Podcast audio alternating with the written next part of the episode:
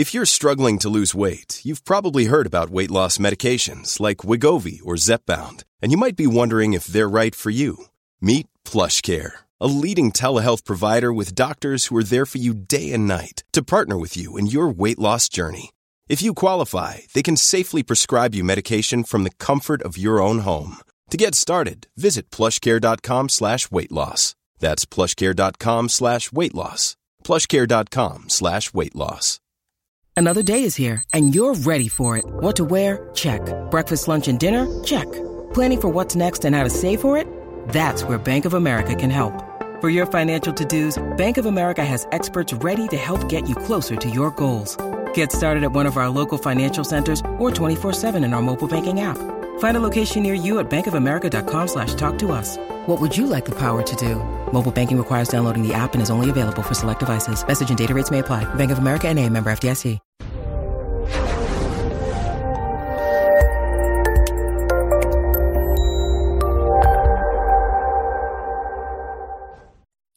This episode was pre recorded as part of a live continuing education webinar.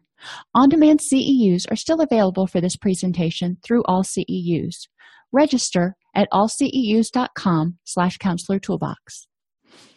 I'd like to welcome everybody to today's presentation the five elements of motivational interventions and five principles of motivational interviewing. Now, this is the first of two parts. Tomorrow, we're going to go a little bit more in depth into motivational interviewing. If you have um, an interest in doing motivational interviewing or motivational enhancement therapy.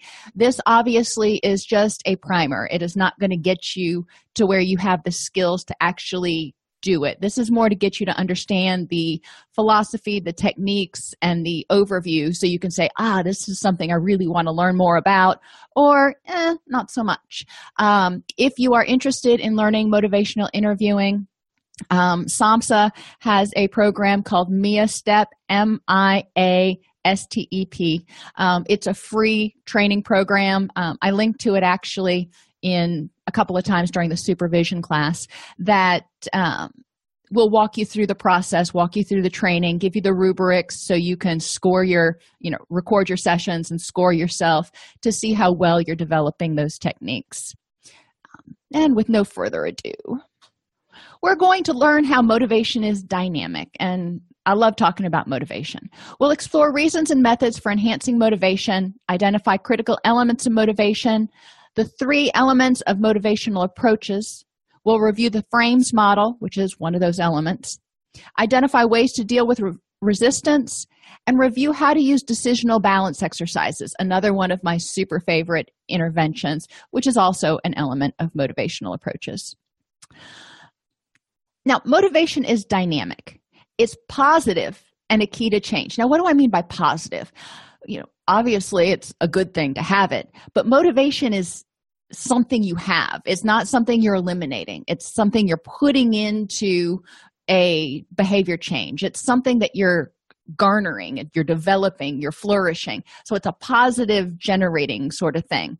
It harnesses energy. It takes, you know, energy that you've got just floating around that you're using for miscellaneous tasks.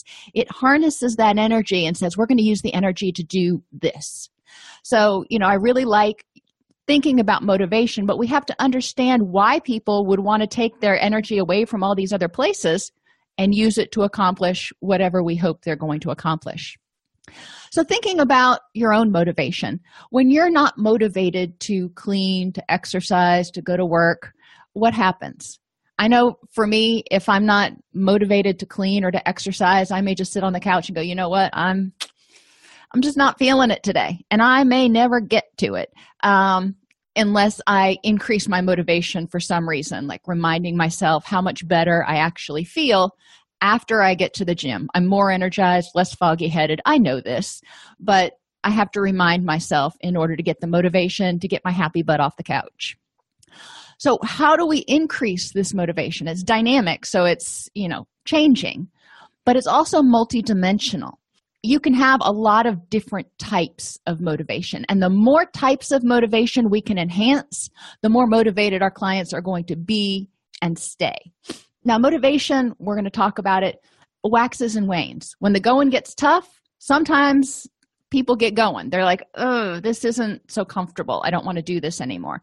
A lot of clients in substance abuse treatment um, in residential, they'll be in there. Then when things start getting uncomfortable or when their cravings get too bad or something happens, they may decide, you know what? My problem is not that bad. I don't need to be here. So their motivation to stay in residential out the window. And it's up to it was up to my clinicians to kind of bring them in and say, all right, let's think about this before you walk out against medical advice. So we need to help clients understand why they want to do something. And we need to understand why they want to do something, which sometimes means we're going to have slightly different goals. Like some of my clients in my first job, I was working in um, felony probation and parole and doing their drug counseling and assessments and the clients that were coming to me were required to go through treatment. They were required to do between 10 and 16 sessions. And you know i was motivated to help them get clean and sober and develop a happy lifestyle and all this stuff. And they were looking at me like whatever i just want to get off papers and be done with you.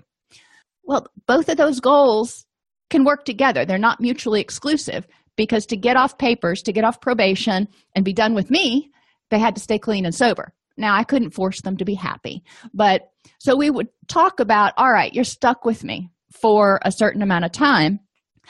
What can we do, you know, to help you improve your life? You know, instead of just being miserable the whole time, is there anything that you want to learn? Anything you could, um, that I could help you improve? Time management, relationship skills, self esteem, anything, you know, just we kind of brainstorm. The other thing that I would do with them is um, clients who came every single session and participated actively they couldn't just be a fly on the wall um, would get credit.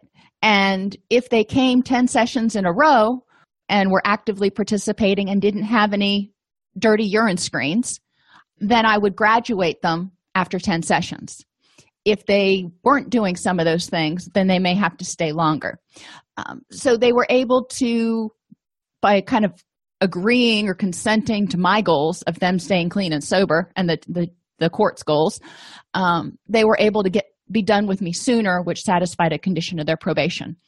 So you can work with motivation a little bit. Make it beneficial to them. If you do these things that i want you to do what's in it for you? And that's really what it comes down to is the client is going what's in it for me? So we want to look at the internal urges and desires felt by the client. What's going to make them happy what is it that they want to do? With my with those clients i was just talking about getting off probation and not having to see my face was going to make them happy. Okay so let's work to figure out how you can do that. Well in order to do that you need to stay clean and sober and come to 10 groups. Cool. All right and then we can help them figure out what is going to help them feel better physically. Maybe they have chronic pain maybe they've got low energy maybe they're agitated anxious something like that so these are the things that i would talk about with the clients. You know what else is going on that you know you've got me you're stuck with me. Might as well pick my brain a little bit. How can i help you manage your pain or deal with your energy? Or maybe you've got a kid that's you know becoming delinquent. You know what can we do to help you out here? We also want to help clients um, look at external pressures and goals that can influence their motivation or eliminate it so their social environment. If they are in an environment that is supportive of the change they're going to make then that's going to enhance their motivation. When i was a personal trainer you know it was easier for me to stay in shape and eat more healthfully and stuff because i was around it all day long when i was working in the gym. So it wasn't as hard for me. Now when i'm not when i was working in the in the clinic where we were doing paperwork and talking and the cafeteria ladies cooked very southern very good but very southern.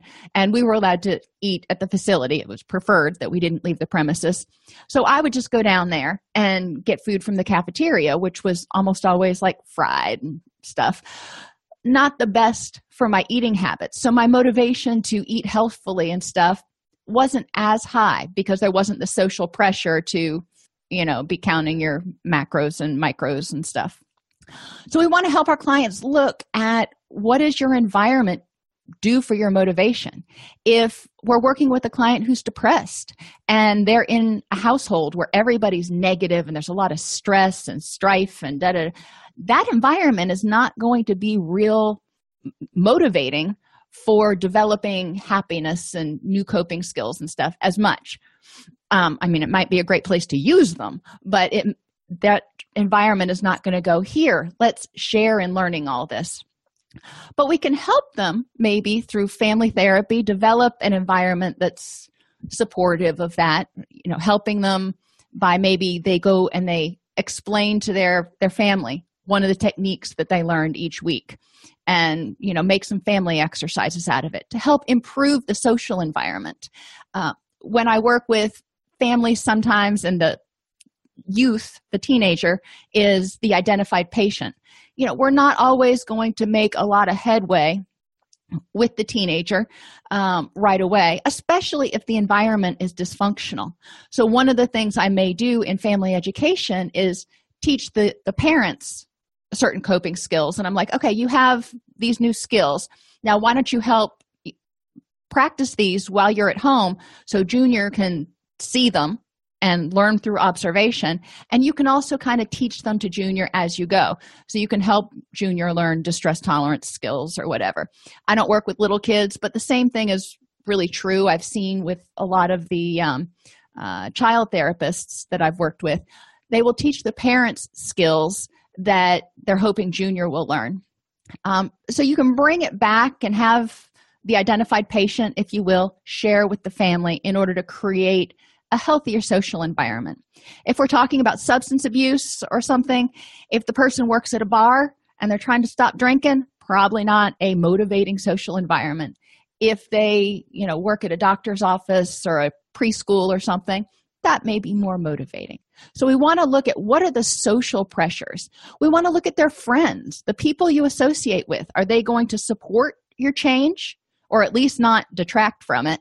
or are they going to encourage you to stay the same and they may not be ready to get rid of or step back from for a period uh, friends associates family members who are going to encourage them to stay the same because if family therapy kind of says that there's a system going and it likes to maintain balance. So when one member changes even if it's for the better it puts stress on the system and the natural tendency is to try to pull them back in and get that homeostasis back. Doing what's always done always been done. Um, so we want to help clients really look and understand who in your environment is supporting this change. Who can you bring in? Maybe you can start going to support groups or you know volunteer activities where there are other people who will support this new change. Maybe you can take a cooking class if they're trying to eat more healthfully. Um, learn how to cook vegetarian or something um, in a way that's more healthful and where you can meet people who share similar goals. Environmentally just looking around guess what? The environment at home at work is that environment supportive of their goals if it is a high stress high conflict environment it's going to be harder for somebody to learn to relax and be happy and do all those sorts of things. If it's a burnout prone environment. If it is a you know a relaxed environment a comfortable environment then that's going to be more supportive. You can't change an organization. We know this. However you can change your little island in the organization or in the space so if you live with roommates or you have you know have a family and you can have one little bastion somewhere. I have a corner in my living room. I have a tapestry with the serenity prayer, and I have a little chair and a, a shelf with books.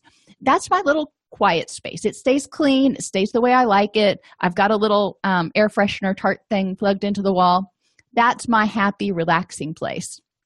I can also go outside and you know work on the farm. And and i've shared with you before my kids know the bigger the power tool the worse mood i'm in. So if mama's got the chainsaw out might as well just stay inside for a while. Um, but that's my relaxing environment where there's no other stimulus except for the occasional rooster crow. Help clients figure out how can you address your environment to make it more supportive of your changes. Have them put things in their environment to remind them to make changes. Um, so if they're going to have a try going to try to start having an attitude of gratitude so they're not focused as such as much on the negative have them journal in the morning or keep that um, gratitude journal or list on their bathroom mirror or somewhere where they're going to see it all the time if you know they're trying to do something to get ready for their their family coming or or something like that. Maybe they can put a picture of the family or a calendar so they know how many days they've got until the family gets there. But you can set cues in the environment. If they're trying to stop emotional eating you know stop stress eating or mindlessly eating encourage them to put a food diary in the kitchen and fill out the food diary before they eat so all of those things can help motivate them to stay on task and increase the likelihood that they'll stay motivated. Uh, legal pressures can also help people um, stay motivated to change if it's you know if they're in mental health court or um, or drug court or if they're getting ready to go through a divorce or if they've got dui charges there's a lot of different reasons that the legal system civil or criminal could come in that might say you know what? It's in your best interest to stay involved in some sort of treatment. And work pressures or work uh, motivation can also keep people going and motivated. If they want to get a promotion that can help them stay motivated to continue on studying. Maybe they're working full-time and going to school and they're just starting to feel completely drained and exhausted. Well we need to look at time management. But if they can see the reason they're doing it they want to get this job or they want to switch careers or get a promotion then it can help them stay motivated help them keep their eye on the prize the client's perceptions or cognitive appraisals about risks and drawbacks and benefits of change and staying the same are going to impact motivation. And we're going to talk about this more with decisional balance exercises. But the client's perceptions about the risks if they think the risks even maybe there's only one or two risks and there's 15 benefits and you know if you do them one for one it looks like it's a no-brainer but maybe there's 15 benefits but the two risks are really huge risks and they're not willing to that's too scary that may undermine their motivation. So, we really want to enhance the strength of the benefits and the client's appraisal and, and self efficacy about the ability for change. Motivation is dynamic and fluctuating. Um, it can fluctuate over time. You know, as think about New Year's resolutions. January 1st, you're gung ho. January 30th, you're still there. February 28th, um, other things have gotten in the way. It's not that anything got necessarily all that more difficult or all that much more difficult. You just kind of petered out. Um, you know those little wind up things that we used to have when you, we were little? We'd wind them up and they'd like bounce around and walk and they bounce bounce bounce bounce bounce and then they start slowing down and then they peter out that's how a lot of people's motivation is if they don't focus on it. Motivation is intentional. So people need to be reminded to look back at like every day um, or at least once a week at why am i doing this? How far have i come? What are the benefits to me? What's you know what's in it for me? Motivation can also fluctuate um, in different situations. So you may be really motivated to go to the gym and do that kind of stuff um, during the summer when you're having to wear a swimsuit and all that kind of stuff but not so motivated during the winter when you can put on three layers and be all you know stacked up. It can vacillate between conflicting objectives. You know you've got your family over here and they like doing one thing and you want to do this other thing and it's really important for you but your motivation kind of vacillates.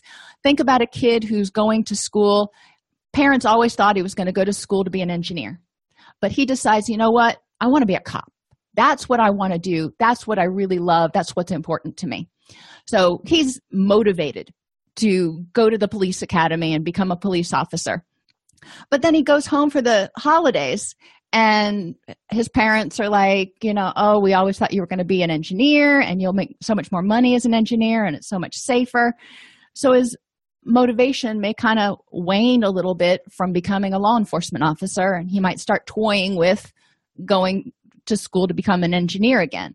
So we need to help him kind of sort through what is important to you and how can you manage these seemingly conflicting objectives. You want to please your parents, you want to have a successful job, but you also want to be happy and this is this other thing you think is going to make you happier. It can differ between objectives. Somebody can say, "You know what? I am tired of being depressed. I want to feel better." Well, that's wonderful. You know, we can work with that. But there's a lot of things that you may need to do. So we need to look at what's causing the depression. So they may be willing to start addressing their thinking patterns. They may be willing to come to counseling. They may be willing to um you know, start eating better and get a physical, but maybe they're not willing to start working on improving their sleep. Well, we know that sleep contributes in many, many ways to depression and stress. So the things that they're willing to work on, well, that's fabulous. Their motivation is there. But if there's a key factor to help them achieve their goals that they're not motivated to work on, we need to help them eventually increase their motivation to work on it by saying, you know, try doing it, try working on improving it for a week or two weeks and see if it helps. And if it doesn't, if I'm totally in the wrong ballpark, then we'll just drop it. and motivation can vary in intensity faltering in response to doubts and increasing as doubts are resolved and goals are envisioned more clearly. So, if they're doing something, think about when you've tried to lose weight or get in shape or stop smoking, and you're going along and you just don't feel like you're making progress or you don't feel like you're making as enough progress then your motivation may start to wane. You might start to go is it really worth all this effort? I don't seem to be getting anywhere. Um, so we want to help clients look at how far they've come which is why baseline and logging and stuff is really helpful so they can see the incremental changes. Think about you know if you've ever had a puppy or a, a child but most everybody's had a puppy or a kitten. You get them and they're so small and they grow every single day but you may not realize it. And then you know one day you come home and you're like wow you're a full-blown dog now. Where where did your puppyhood go? Because we don't notice those incremental changes. Same thing in our behavior. We don't necessarily notice those incremental changes. Um, it's helpful if there's another person in the household um, if somebody's making changes to address depression or anxiety or something if there's another person in the household can, that can help them by providing objective feedback. So you know if for example sally's working on addressing her depression and her negativity and her husband starts to see that she's starting to get more negative and he knows that there's an impending depressive episode based on some of her behaviors those changes are so small and gradual because generally it's over a couple of weeks that she may not notice them but he may notice them because he's not living in her skin.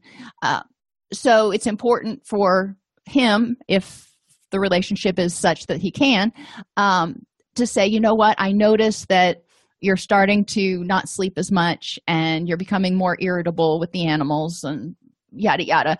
So i'm wondering if you think you might have a depressive episode coming on and if there's something else you need to do. So having somebody else point out you know not only when there's problems but also when there's incremental changes.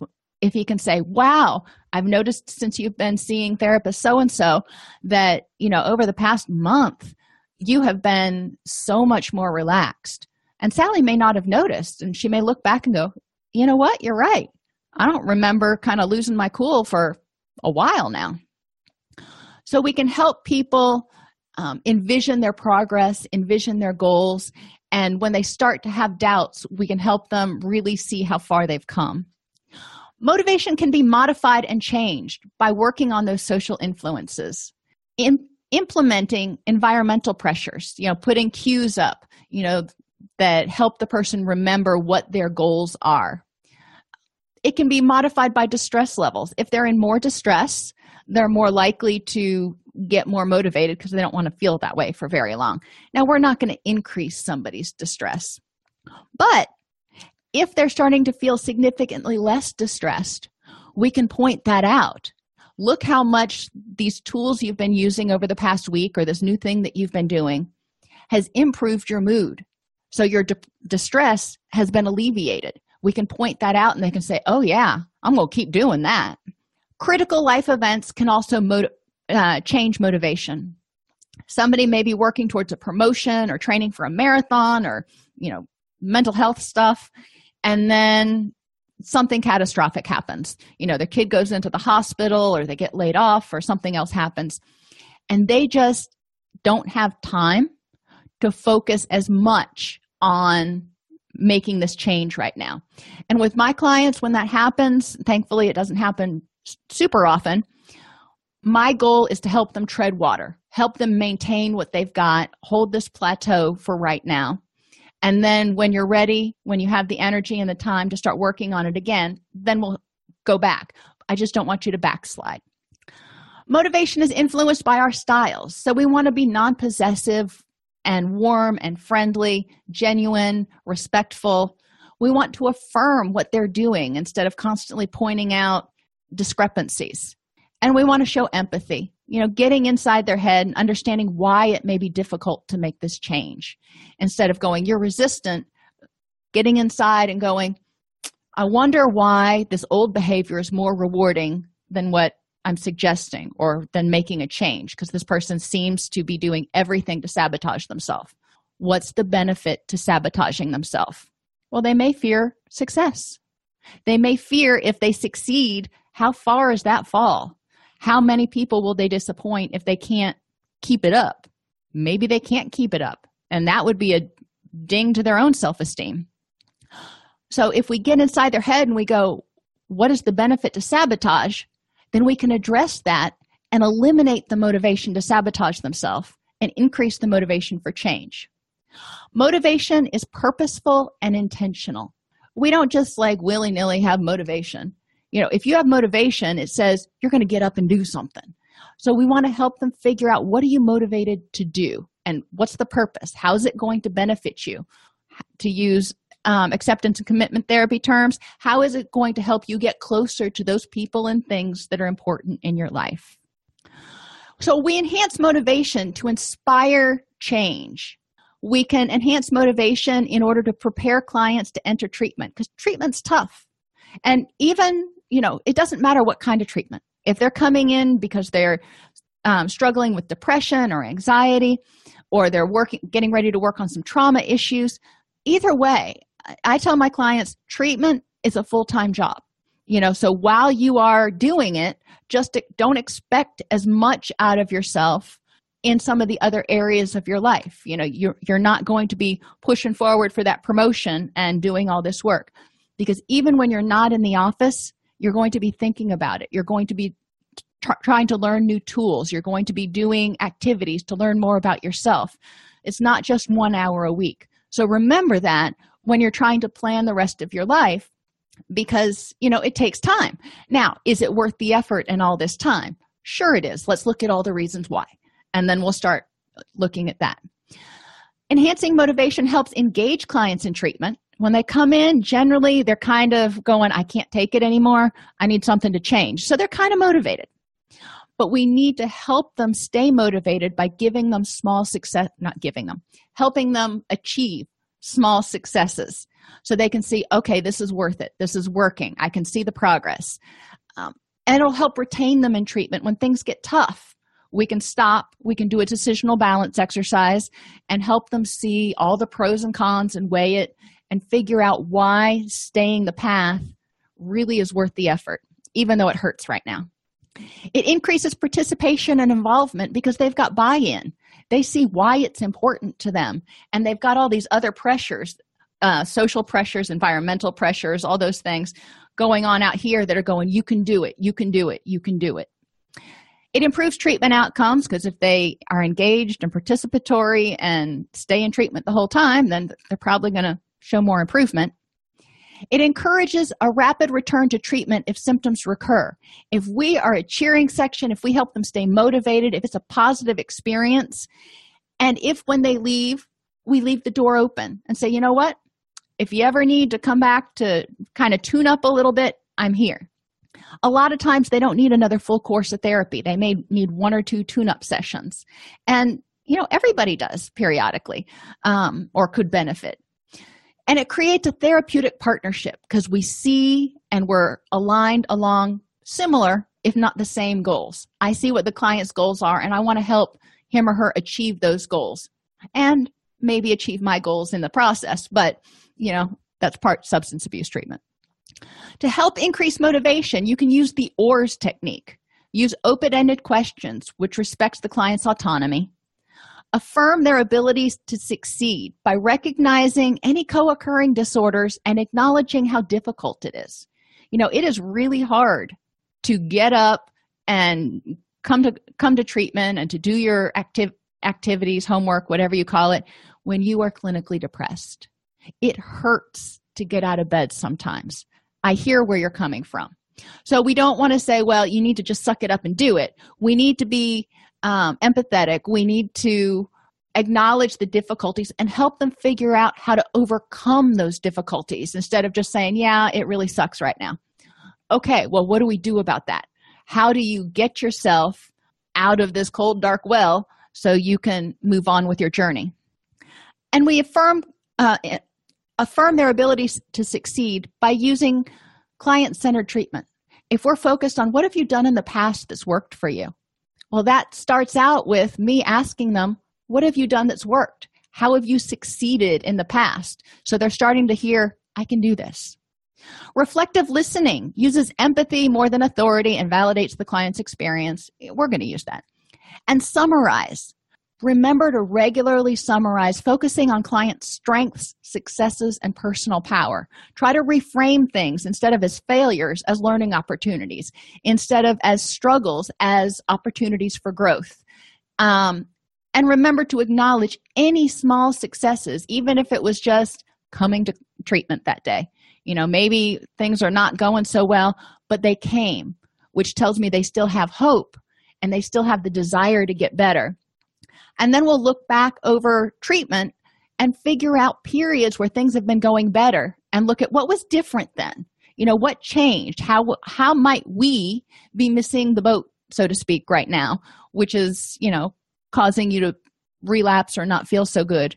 And we'll start looking at that. And it's a partnership. It's a we not a what are you doing differently? We can help clients recognize behavior that is not in their best interest we can help them regard positive change to be in their best interest.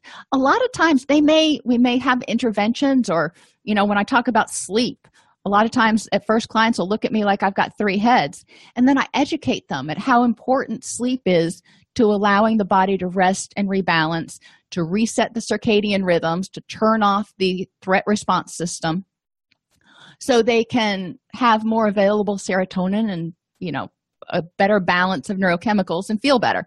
I don't get into the nitty gritty unless they're really interested. Um, but if I educate them about why it's important, um, why this positive change is in their best interest and will help them achieve their goals, then they're going to be more motivated to at least try it.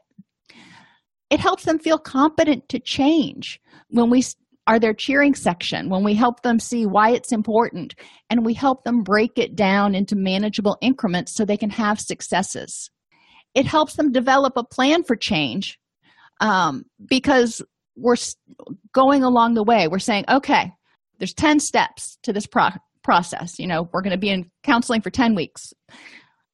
Right now you're on the ground. You want to go up this flight of stairs. What's the first step? What's the first thing you need to do? All right so you're going to do that this week. What's the next thing you need you think you need to do? All right maybe you can do that next week. Um, sometimes I'll even do a graphic where I have a stair step and I have them put each of their objectives at each stair step. Depends on the client, whether they're visual or auditory learners. Motivation also helps them begin to take action because they're excited. When you're really motivated to do something, when you're looking forward to a vacation, you can't wait to get out the door and get started on your journey. Well, that's where I want them to be. And it helps them continue to use strategies that discourage a return to the old behavior if we help them stay motivated to keep doing the next right thing, even though it may not be the most immediately rewarding, it will discourage them from returning to their old ways. Three critical elements of motivation ability, willingness, and readiness. So, does the person have the ability? Do they have the knowledge and skills to do what we're asking them to do? If not, then we got to help them get those. Are they willing? You know, are they, do they have any importance on this? And I mean, think about a track runner, somebody who's a sprinter. They may have the ability because they practiced for months. They may be willing, you know, they got dressed out, they showed up at the at the track meet, so they're willing. But they also still need to get ready which means putting all their ducks in a row for people that are getting ready for treatment you know maybe they have to cut back on some of their work hours or reschedule some things so they can make sure to make their appointment every week. You know those are the things they need to do to get ready. A track runner would do something like stretching and you know warming up so they're ready when that um, pistol fires to go. But they have to be ready willing which is motivated um, and, and, and ready ready willing and able elements of current motivational approaches include the frames approach decisional balance exercises helping clients identify discrepancies between personal goals and their current behavior flexible pacing. You know they're going to ebb and flow some. You know other things are going to come up in their life. They're going to need to slow down sometimes. Some tasks or steps are going to be more challenging than others so they may take some more time. You know each step is not necessarily equal so we need to be flexible with what the person needs and how well they're doing it not just push them through and say well this is 10 weeks you know you're in and you're out. And have personal contact with clients in treatment. So if somebody doesn't show up for an appointment obviously following up with them but sometimes just sending them a note in the interim saying you know you did some really good work last week. I can't wait to see what you bring next week. Will help them feel like they are important to you, not just a number or a client. So, the frames approach feedback regarding personal risk or impairment. Now, it's hard to provide feedback sometimes without sounding like we're lecturing. So, you know, you want to use this delicately. A lot of times I do feedback by having clients keep a um, a log a baseline for a week of tell me how often this happens. So then they can get an idea about how much they're really drinking or how many times they really you know yell at people or, or whatever the baseline that we're looking at is how how much crying they do or whatever. So that gives them an idea about how bad their problem is or whatever. And then we can talk about it in comparison with you know the general population. The responsibility for change is placed on them. I am here to be a catalyst. I am here to help you as much as possible, but I can't make you do anything. So it's your it's on you to make this change, and I will do everything I can to facilitate it.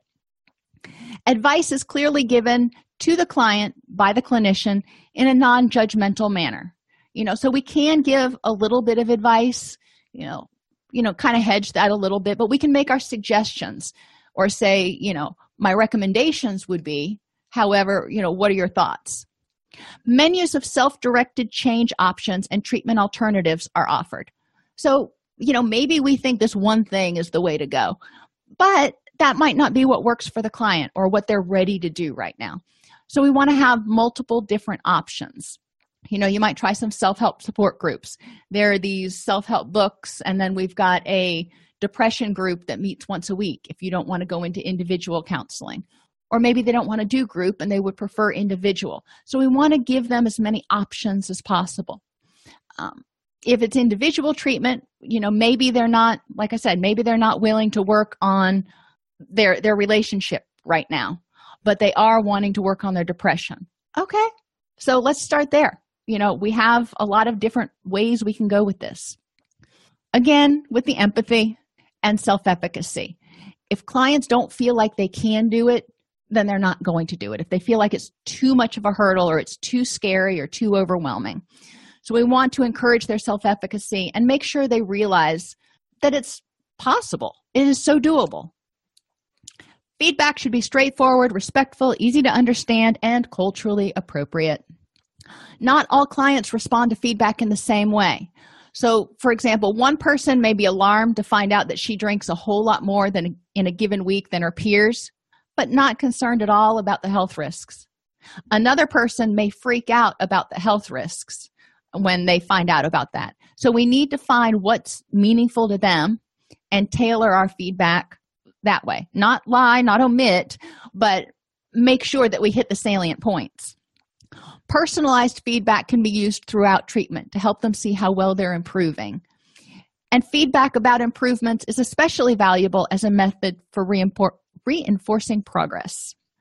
Feedback helps the client understand the information, interpret the meaning of, you know, what just happened or why am I doing this? You know, we want to provide feedback. If a client's doing a, a, tech, a technique that we ask them to do, maybe their ABC worksheet for cognitive behavioral, we want to help them understand what they're doing and why they're doing it. And then when they bring it in, the filled out worksheets, we're going to give them feedback about them, about whether, you know, how they're doing it is helping to accomplish what it's supposed to accomplish. Feedback can help clients gain a new perspective about the personal impact of their behavior. Maybe they're not even considering the fact that certain things that they're doing, like smoking, could shorten their life. You know, they're focused on smoking helps me control my stress. I just, I can't, and the withdrawals are awful. We can maybe help them gain a new perspective. Now, most likely they know that perspective, but um, consider changing is another reason that feedback can help. So we can help them see all the benefits of change and, you know, really weigh it out and only focusing on the benefits of change is the quickest way to lose a client because they're like well you're not looking at the big picture because we're not and so that's why again decisional balance. We'll get there. And feedback can help them recognize a discrepancy or gap between future goals and current behavior. So if somebody wants to get into law school but they are taking illicit drugs that you know if they get caught they may never be able to go to law school or, or they can maybe go to law school but not get um, whatever licensed to be a, an attorney if they've got a felony conviction on their on their record. So we want to help them see is what you're doing in conflict what, with the people and things that are important to you? We want to roll with resistance and avoid argument which is so hard to do sometimes. We can do this through a simple reflection. That's the parroting back that we all did the first year we were you know working in our internship probably amplified reflection reflects the client's statements in, ex- in an exaggerated form. So for example the client might might say i don't know why my wife is so worried about this. All guys get angry sometimes. So the clinician would say so your wife's just worried needlessly. So he's saying he doesn't understand and you're going so it's really not a big deal. Double sided reflection acknowledges what the clients have said but also states contrary things so maybe the client says maybe i should just stop caring about anything. Then uh, then i wouldn't worry at all. So my anxiety would be gone. And the clinician would say so you can see that there are some real problems here but stopping caring com- completely is clearly not what you want to do. You know you still care about things and you don't you're not ready to just throw it all to the wind. I, I can hear that. But you don't see how to um, start feeling any better. Shifting focus helps the client shift focus from obstacles and barriers. So if the client says i can't take medication i'm in recovery and can't take mind altering substances of any type even psychotropics the clinician can can say something like whoa, whoa, whoa you're way ahead of me. We're exploring how your anxiety is impacting your relationship with your kids. We're not ready to talk about medication or anything yet. Um, so that you know addresses their defensiveness and says we're not there yet you know. Let's talk about this other thing over here and then if we get to that point then we'll cross that bridge. Agreement with a twist is the client may say why are you and my wife so stuck on my drinking? What about all her problems? You'd drink too if your family was nagging you all the time. So the clinician can say something like you've got a good point. There's a bigger picture here. It's not as simple as just one person drinking i agree with you we shouldn't be placing blame. Drinking problems involve the whole family. So it it's, the client feels like he's on the spot he's on the hot seat. So the twist is to really open it up and go it's not just you. I can see that there's a lot of other factors here. And reframing acknowledges the validity of the client's perception but may offer a new meaning for consideration. So if the client says, you know, I'm being forced to be here um, because the judge says I have to, you know, I would reframe it with with my clients as, all right, well, they're paying for you to be here for 10 weeks and you know normally i cost a whole lot more than free. So what can you get out of it? How can you use this time to your benefit? Is there anything you want to work on? And then they might kind of start working with me. Responsibility give individuals the responsibility and opportunity to decide when and whether they will change their behavior. It's up to them. Encourage them to choose their treatments and be responsible for changing. So i'm not just writing out a treatment plan for them and going here do this. I'm saying okay here are your options. What do you think is going to work best and how can we make that work for you? We don't want to impose views or goals on clients because when clients are free to choose whether they change they feel less need to resist or dismiss our ideas score. They feel empowered and more invested in treatment because they made that decision. And they may be more willing to negotiate common treatment goals with us. So if they're making the decision and they feel empowered then they don't feel like they're being backed into a corner. The most appropriate time to give advice is when the client re- requests it. So we're not going to just be handing out unsolicited advice as with feedback the manner in which we advise clients determines how the advice is going to be used. If it sounds condescending or preachy it's probably going to go in one ear and out the other. So we need to make sure to relate it to them and ask for their opinion on it. Suggesting also yields better results than telling clients what they should do. If a client requests direction the clinician can first clarify what the client wants rather than immediately give advice. So if the client says i need to know how to um, handle this situation with my coworker. Okay well you know what exactly are you looking for here? And we can give simple advice that is matched to the client's level of understanding and readiness the urgency of the situation and the client's culture. So if they're not sure what they're going to do or how they're going to fix this problem you know maybe they've got a little time to think about it so maybe we can suggest to them to take some time to weigh the pros and cons instead of pushing them and saying you really need to get enrolled in treatment like tomorrow. When clients make independent decisions they're likely to commit to them. So if we provide a menu of options and they can choose then they're probably going to be more invested. Menus decrease dropout rates and resistance to treatment and often increase overall treatment effectiveness but it's important that we provide accurate information about each option and a best guess about the implications of choosing a particular path. So if we say you know if you choose um, self-help workbooks and support group meetings you know that's great. Now my experience or based on the assessment i have concerns or i think that would work fine. You know we want to make sure that we provide our educated two cents and they will take it or leave it we want to elicit from the clients what they think would be effective or what's worked for them in the past and build off of that. If they love workbooks well then let's start them on a workbook. It can be an adjunct to treatment. Instead of us having to come up with handouts we'll just work through the workbook with them. Reinforce the client's ability to make informed choices. So think about the ways that your agency supports offering client a men, clients a menu of treatment options. Most agencies don't. Most agencies are pretty you this is what we offer take it or leave it. Empathic counseling can be particularly effective with clients who are angry resistant or defensive. So we can use empathy to explore the reasons why the client is angry about having to be here. You know we probably would be angry too. So if we put ourselves in their shoes it'll work a little bit better and we can establish more of a connection.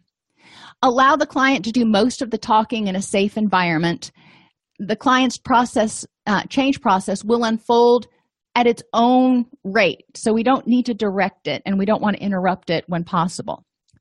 Empathy communicates respect for and acceptance of clients and their feelings and encourages a non-judgmental collaborative relationship.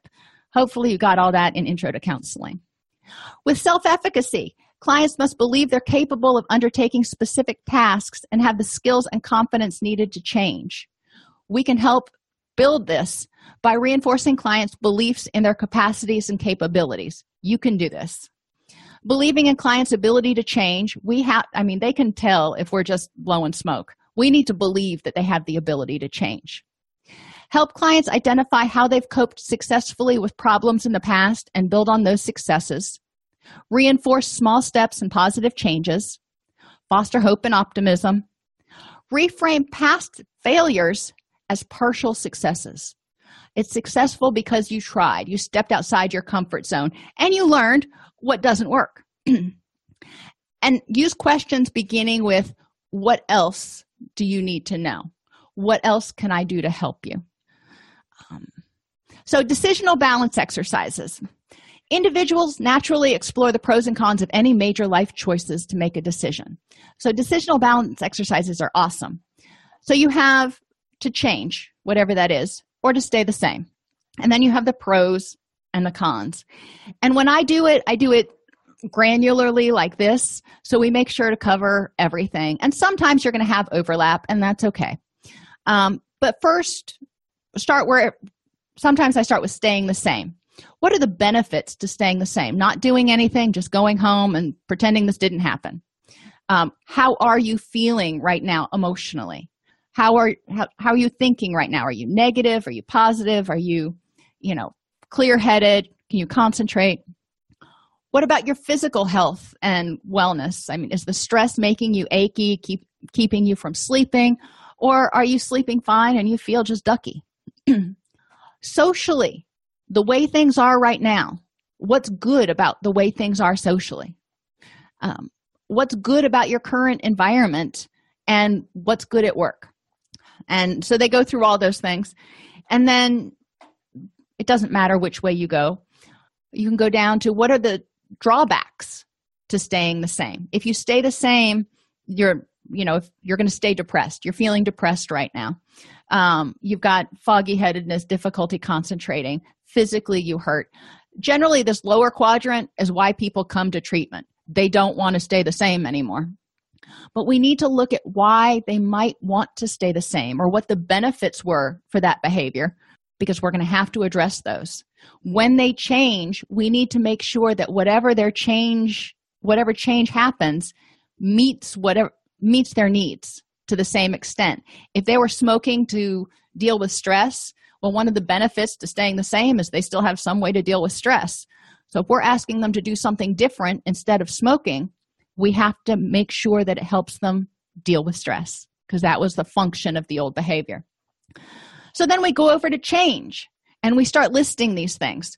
What are the emotional benefits to change? How is it going to help you feel happier? What are the emotional benefits or the cognitive benefits, physical, social, environmental, occupational? We'll list all those. And then we want to look at the cons. What are the drawbacks to doing this? you know, therapy is expensive okay that's true um, it's going to take time and effort that's true you know have them list all of the drawbacks to change because we're going to need to eliminate as many of those as possible once you have everything listed out then i have clients go through with a highlighter and highlight the things in red that are of the most importance or the strongest motivators either direction so I can see the things that are most important to them. And we can kind of tip that decisional balance. So if down here under cons to change, they have finances, and that's highlighted like triple triple red. I might say, okay, so finances are really freaking you out right now. What can we do? Can we talk about payment plans or you know let's look at what your insurance covers or maybe you can go to groups instead of individual because that's less expensive so we'll look at ways to make it more affordable for them um, so we want to eliminate as many of the drawbacks to change and eliminate as many of the benefits to staying the same as possible and enhance the benefits of change and enhance or highlight the drawbacks to staying the same in order to tip that decisional balance.